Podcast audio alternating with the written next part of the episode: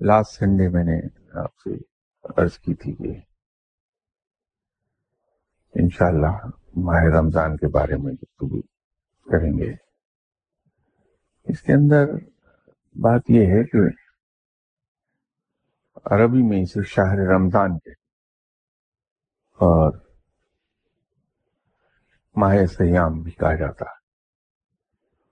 شہر رمضان میں دو لفظ ہیں، شہر اور دوسرا رمضان۔ شہر کا لفظ شہرت سے نکلا ہے۔ ایسی چیز جو مشہور ہو، یا ایسی چیز جو اس طرح سے بین ہو صاف پتہ اس سے چلے کہ یہ فلاں چیز سے فلاں چیز ہے۔ اور لفظ رمضان اصل میں رمز سے نکلا ہے۔ رمز ورب ہے۔ اس کا مطلب ہے جلا دینا۔ اور رمز سے ایک لفظ ہے رمضا اس کا مطلب ہے گرم پتھر۔ چونکہ رمضان ایسے موسم میں روزے مسلمانوں پر فرض کیے گئے تھے، جب گرمی تھی۔ اور عرب کے صحرا کی گرمی قیامت کی ہوتی ہے۔ اس قدر شدید کپش ہوتی ہے کہ اونٹنی کا بچہ جھلس جاتا ہے۔ اس نسبت سے اسے رمضان کہا گیا۔ آج سے چودہ سو پندرہ سو سال پہلے عرب کی معیشیت جو اس میں اونٹ کو بہت اہمیت حاصل رہی ہے۔ اور اونٹنی کا بچہ بڑی ویلیویبل چیز تھی عرب لوگوں کے لیے، خاص طور پر بدو کے لیے۔ اس لیے اس کو پروٹیکٹ بہت کیا جاتا ہے، اس کا خیال رکھا جاتا ہے۔ وہ چونکہ جھلس جاتا گر اس نسبت سے اس کا نام رمضان رکھا گیا۔ تو یوں ہی شہر رمضان کہلاتا ہے۔ اور ماہ سیام سیام کے معنی تو آپ سب کو معلوم ہے۔ کسی چیز سے رک جانا۔ کسی چیز کا ترک کر دینا۔ سیام کہلاتا ہے اور ماہ مہینے کو کہتے ہیں۔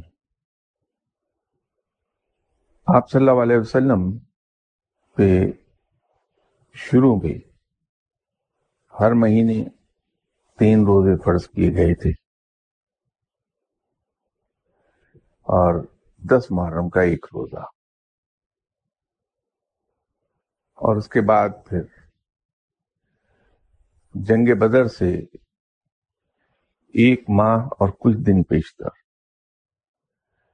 مسلمانوں پہ تیس روزے فرض کیے گئے۔ اور بدر، جنگ بدر جس مہینے میں ہوئی وہ رمضان تھا اور مسلمانوں کا پہلا ماہ رمضان تھا وہ، جس میں جنگ بدر واقع ہوئی۔ تھی قرآن پاک میں رب تعالی نے جب بھی مسلمانوں کو مخاطب کیا ہے، یا الزینہ آمین ان الفاظ میں مخاطب کیا گیا مسلمان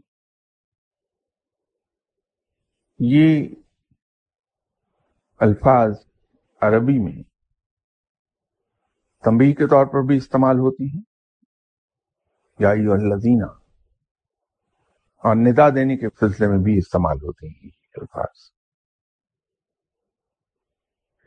اسی لیے جناب حضرت جعفر صادق رحمت اللہ علیہ صاحب نے فرمایا تھا کہ اس ندا سے عبادت کی کلفت اور مشقت لذت میں بدل جاتی۔ تو روزوں کے سلسلے میں رب تعالیٰ نے مسلمانوں کو مخاطب کرتے ہوئے فرمایا کہ تم پر روزے فرض کیے گئے ہیں جیسے تم سے پہلے قوم پر فرض کیے گئے تھے۔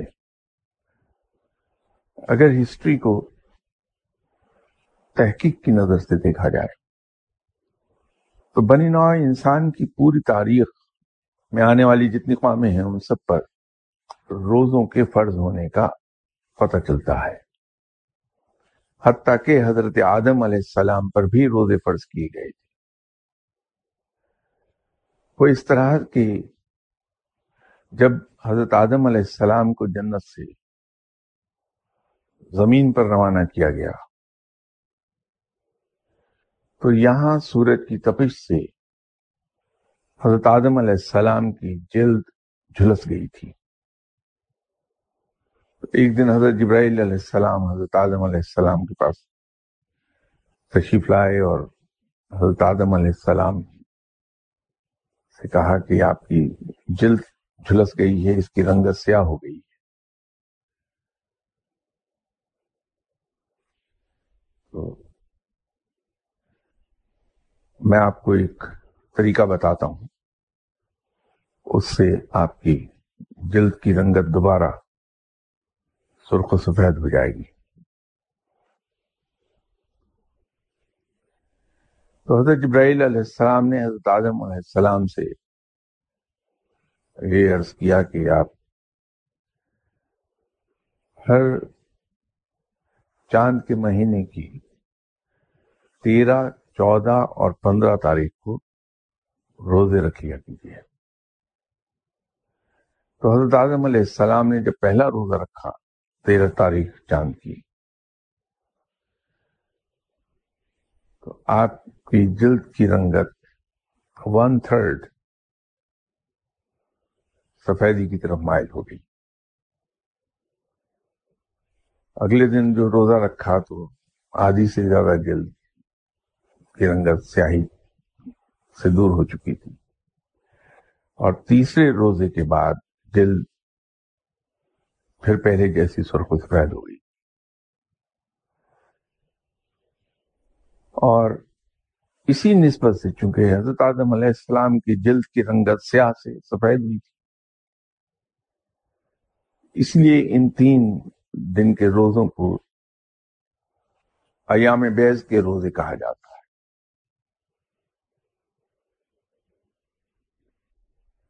یوں حضرت آدم علیہ السلام پر پہلی بار روزے فرض ہوئے تھے۔ وہاں سے یہ سلسلہ پھر چلا۔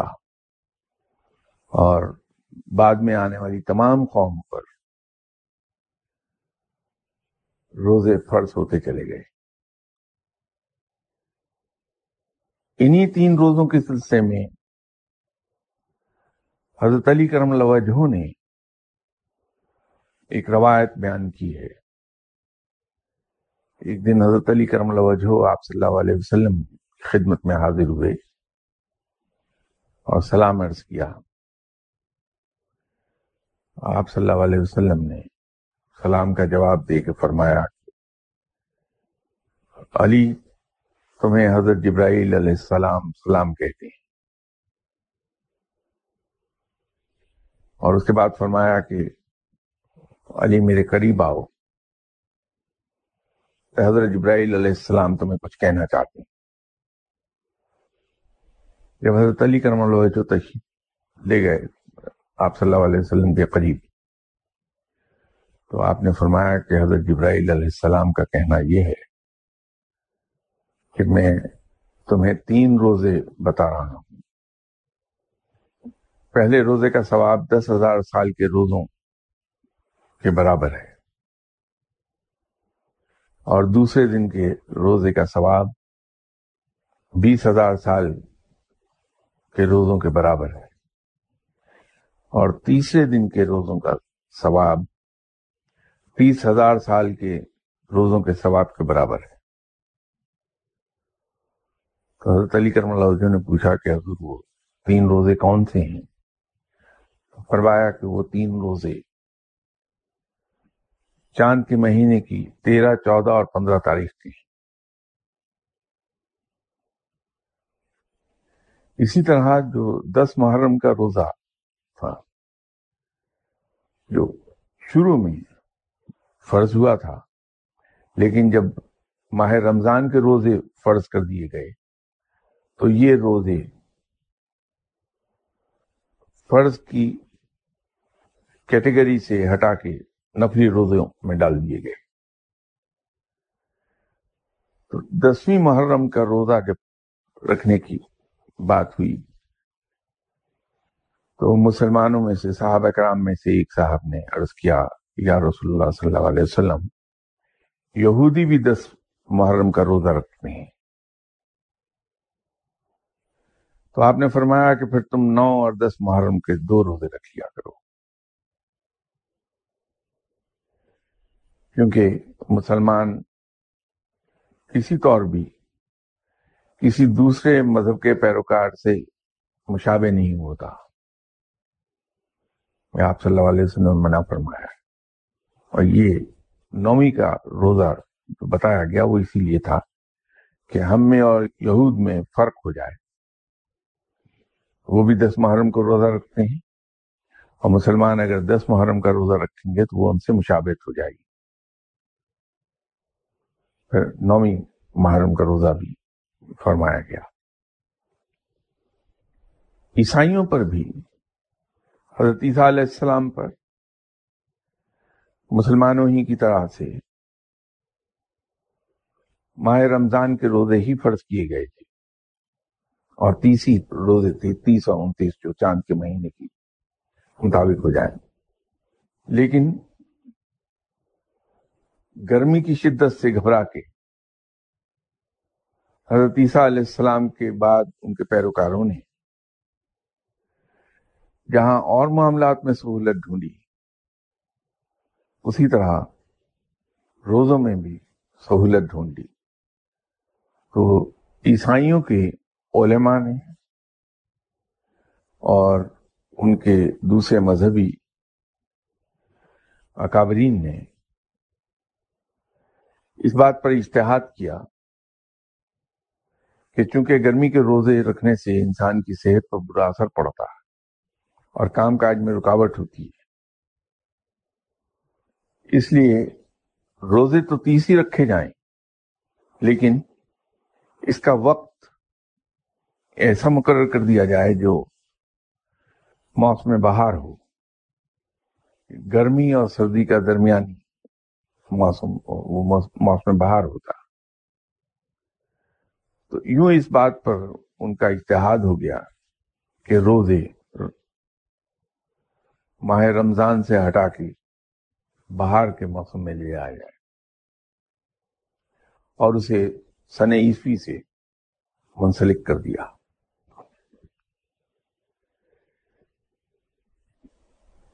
یہ سہولت تو عیسائی علماء اور اکابرین نے دی۔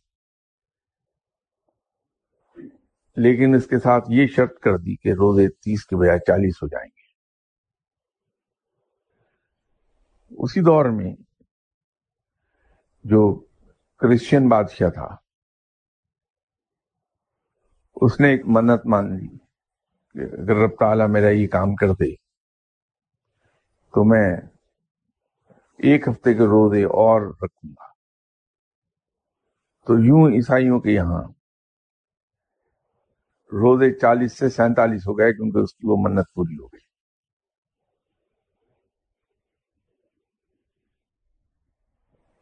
اس بادشاہ کا انتقال ہوا، اس کے بعد آنے والے بادشاہ نے پھر کسی کام کے لیے ایک منت مان لی کہ میں تین روزے کا اضافہ کر دوں گا۔ وہ منت پوری ہوئی تو اس بادشاہ نے تین روزے اور بڑھا دیے۔ یوں عیسائیوں کے یہاں روزوں کی تعداد پچاس ہو گئی۔ تو عیسائیوں پر بھی مسلمانوں ہی کی طرح روزے فرض کیے گئے تھے۔ اسی لیے رب تعالیٰ نے جب مسلمانوں کو روزے کے بارے میں حکم دیا تو یہ فرمایا کہ تم پر بھی روزے اسی طرح فرض کر دیے گئے جس طرح سے تم سے پہلی قوموں پر فرض کیے گئے۔ تھے وہ اس کو ریفر کر رہا ہے۔ یہ تو لفظ رمضان ہے، اس کے بارے میں ایک روایت اور ملتی ہمارے کچھ بزرگوں کا یہ خیال رہا ہے کہ رمضان اللہ کے صفاتی ناموں میں سے ایک نام ہے۔ لیکن وقت کے ساتھ ساتھ یہ روایت ضعیف ہوتی چلی۔ یہ نقطہ میں آپ سے کلیئر کرنا چاہتا تھا کہ ہو سکتا ہے کہ کبھی کسی وقت آپ کا واسطہ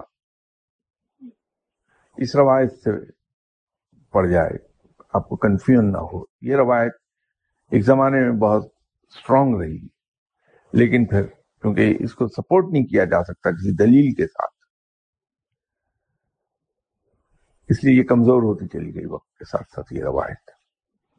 البتہ وہ چونکہ عربی لغت اور گرامر کے ذریعے سے ثابت ہوتا ہے لفظ، رمز اور اس کے بعد رمضا تو وہ زیادہ کرین قیاس ہے کہ اس لیے رمضان کا مہینہ اس کا نام ڈال دیا گیا۔ مجھے احساس ہے کہ آپ کو بڑی بے چینی سے شب قدر کی پڑھائی کا انتظار ہوگا۔ لیکن وہ میں تو بتانا چاہتا ہوں۔ لیکن مسئلہ یہ ہے کہ معاملات میرے ہاتھ میں نہیں کہ مجھے ڈیلے کر لیا جاتا، میں کیا کروں؟ تو سوائے اس کے کہ یہ عرض کروں کہ میں نیکسٹ سنڈے آپ سے عرض کر دوں گا۔ اور ویسے بھی زیادہ اچھا یوں رہے گا کہ اس کے فوراً بعد شب قدر، یہ میں نہیں کہہ رہا کہ اس کے بعد شب قدر آئے گی۔ شب قدر تو اکیس اور انتیس کے درمیان کسی وقت بھی ہو سکتی لیکن جو عام طور پہ سمجھا جاتا ہے کہ ستائیس رات کو شب قدر ہوتی ہے، ایسا ہوتا نہیں ہے۔ ویسے یہ میں آپ سے عرض کرتا ہوں۔ کیونکہ پرانی باتیں ہیں تو اس کے بارے میں کہہ دینا شاید قابل گرفت نہیں ہوگا۔ آج سے کئی سال پہلے اکیسویں رات بھی شب قدر آئی ہے۔ پچھلے دس سال میں تیئیسویں رات تین بار شب قدر کے طور پہ آ چکی۔ پچیسویں رات کا مجھے یاد نہیں کہ آئی ہو۔ ستائیسویں آئی ہے۔ تو وہ چینج ہوتی رہتی ہے ہر سال۔ مدینہ منورہ میں تو رات پہچانی جاتی ہے۔ اگر اللہ نے اپنا خاص علم نہیں بھی عطا کیا، تو بھی وہاں پہچانی جاتی ہے رات۔ ایک عجیب سا نور برستا ہے اس رات میں۔ وہ عجیب سا میں یوں کہہ رہا ہوں کہ ہماری انڈرسٹینڈنگ میں نور دودیا چمکدار روشنی کو کہا جاتا ہے۔ لیکن ایک نقطہ میں آپ کے ساتھ یہاں کلیئر کرتا چلوں۔ کہ رب تعالی کا نور یا رب تعالی کے ارد گرد جو نور ہے، وہ ایسی سیاہی ہے جس میں سفیدی کی آمیزش ہے اور وہ چمکدار ہے۔ تو سیاہی اور سفیدی کا امتزاج جس میں چمک ہو وہ نور برستا ہے اس رات۔ اور خاص طور پر مسجد نبی صلی اللہ علیہ وسلم کے اوپر اور اس کے ارد گرد کے علاقے میں۔ وہ نور بڑا ویزیبل ہوتا ہے، تو پہچانی جاتی ہے۔ رات یہ ایک پہچان وہاں کی بتا سکتا ہوں، یہاں کی بتا کے میری گردن خود پھنس جائے گی۔ تو ستائیسویں رات سے پہلے، فوراً پہلے اتوار آئے گی اور اس دن کوشش کروں گا کہ میں لیٹ نہ ہوں اور آپ کو شب قدر کے بارے میں بھی عرض کر دوں گا، کچھ جو کچھ مجھے معلوم ہے، تھوڑا بہت آتا۔ اور اس رات میں مقبول عبادات آپ صلی اللہ علیہ وسلم کے فرمان کے مطابق اور اولیاء اکرام کی معمولات کے مطابق، وہ میں آپ سے عرض کر دوں۔ اور ویسے تو رب تعلی کے ساتھ جیسا وہ ہے، مہربان اور درگزر اور متوازو، اس کی صفات کے پیش نظر، اور دوسرا کہ وہ دلوں کے بھید جانتا ہے۔ ظاہر اور پوشیدہ چیزوں سے واقف ہے۔ تو وہ عبادات کے الفاظ کو تو شاید نہیں دیکھتا۔ وہ انسان کے اخلاص کو دیکھتا ہے کہ کس خلوص اور کس جذبے کے ساتھ کوئی انسان اس کی عبادت کر رہا ہے۔ رب تعالی کو اپنے وہ بندے بڑے عزیز ہیں ایسے بندوں کی عبادت بھی قبول فرماتا ہے جو قطعی طور پہ امی ہیں، قرآن پاک نہیں پڑھے اور کسی وجہ سے یا تو نماز انہیں آتی نہیں یا ان کے ذہن سے محب ہو گئی ہے۔ اور وہ بڑی محبت اور خلوص سے اللہ کے حضور جھکتے ہیں، نماز پڑھتے ہیں۔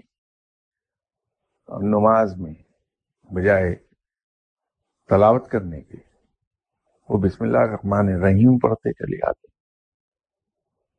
لیکن ان کے خلوص اور ان کی محبت کی وجہ سے رب تعالیٰ اور اپنی متوازو اور وزادار صفات کی وجہ سے اور دلوں کے راز سے واقف ہونے کی صفت کی وجہ سے ان کی عبادت کو بھی قبول کرتا ہے۔ اور بسا اوقات وہ بڑے بڑے صاحب علم لوگوں پر بازی لے جاتے وہ جیت جاتے ہیں اسی وجہ سے کہ ان کا اخلاص اور ان کی محبت اور ان کا جنون اور عشق اللہ کے لیے بڑا شدید ہوتا ہے۔ صاحب علم سے بازی لے جاتے رب انہیں نواز دیتا ہے۔ ان کو سینے سے لگاتا ہے، ان کو پیار کرتا ہے۔ ان کو اپنے قربت عطا فرما دیتا ہے، اپنی دوستی عطا کر دیتا ہے۔ اہم یہ نہیں ہے کہ ہم نے کیا پڑھا، کن لفظوں میں رب کو پکارا۔ اہم یہ ہے کس جذبے سے پکارا۔ اس کے اندر اخلاص کتنا تھا اور عشق کی شدت کیا تھی۔ کس درجے کی شدت ہے؟ وہ اہم ہے۔ رب کو وہ عزیز ہے۔ لیکن آپ کی تسلی کے لیے میں پھر بھی دعائیں اور کوشش کروں گا کوئی دعائیں اور عبادات آپ کی خدمت میں عرض کر دوں۔ میری آپ سے ریکمینڈیشن یہ ہوگی کہ الفاظ کے پیچھے نہ دوڑیے، بلکہ دل میں رب کا عشق جگائیے۔ اور اس عشق میں ڈوب کر آپ اسے کسی نام سے پکار لیجیے۔ اسے کسی انداز میں پکار لیجیے۔ انشاءاللہ اللہ تعالی وہ جواب دے گا۔ اور وہ ٹوٹی پھوٹی عبادت ہی کو قبول فرما لے گا۔ اس کی دو مثالیں میں عرض کر سکتا ہوں آپ کے خدمت میں۔ حضرت بلال حبشی رضی اللہ تعالی عنہ، آپ کی زبان صاف نہیں تھی، الفاظ کی ادائیگی میں۔ لیکن آپ کی دیوی اذان ہی سب سے زیادہ عزیز ہوئی۔ پھر ان مجذوبوں کو دیکھیے، جو اللہ کے عشق میں اتنے کھو گئے کہ ان کے ہوش آواز ختم ہو گئے۔ ان کی زبان سے نکلے ہوئے ہر لفظ کو پورا کرتا ہے رب، اپنی رحمت کے سب کے اس لیے کہ یہ وہ لوگ ہیں جنہوں نے رب کو اتنا چاہا کہ اپنی ذات کو ختم کر دیا اس رب اس کا انعام ضرور دیتا ہے۔ اہم یہ ہے کہ آپ رب سے عشق کیجیے اور پھر دیکھیے کہ اللہ آپ کی پکار کا جواب کتنی جلدی دیتا ہے۔ انشاءاللہ نیکسٹ سنڈے امید ہے کہ میں بر وقت حاضر ہو جاؤں گا آپ کی خدمت میں۔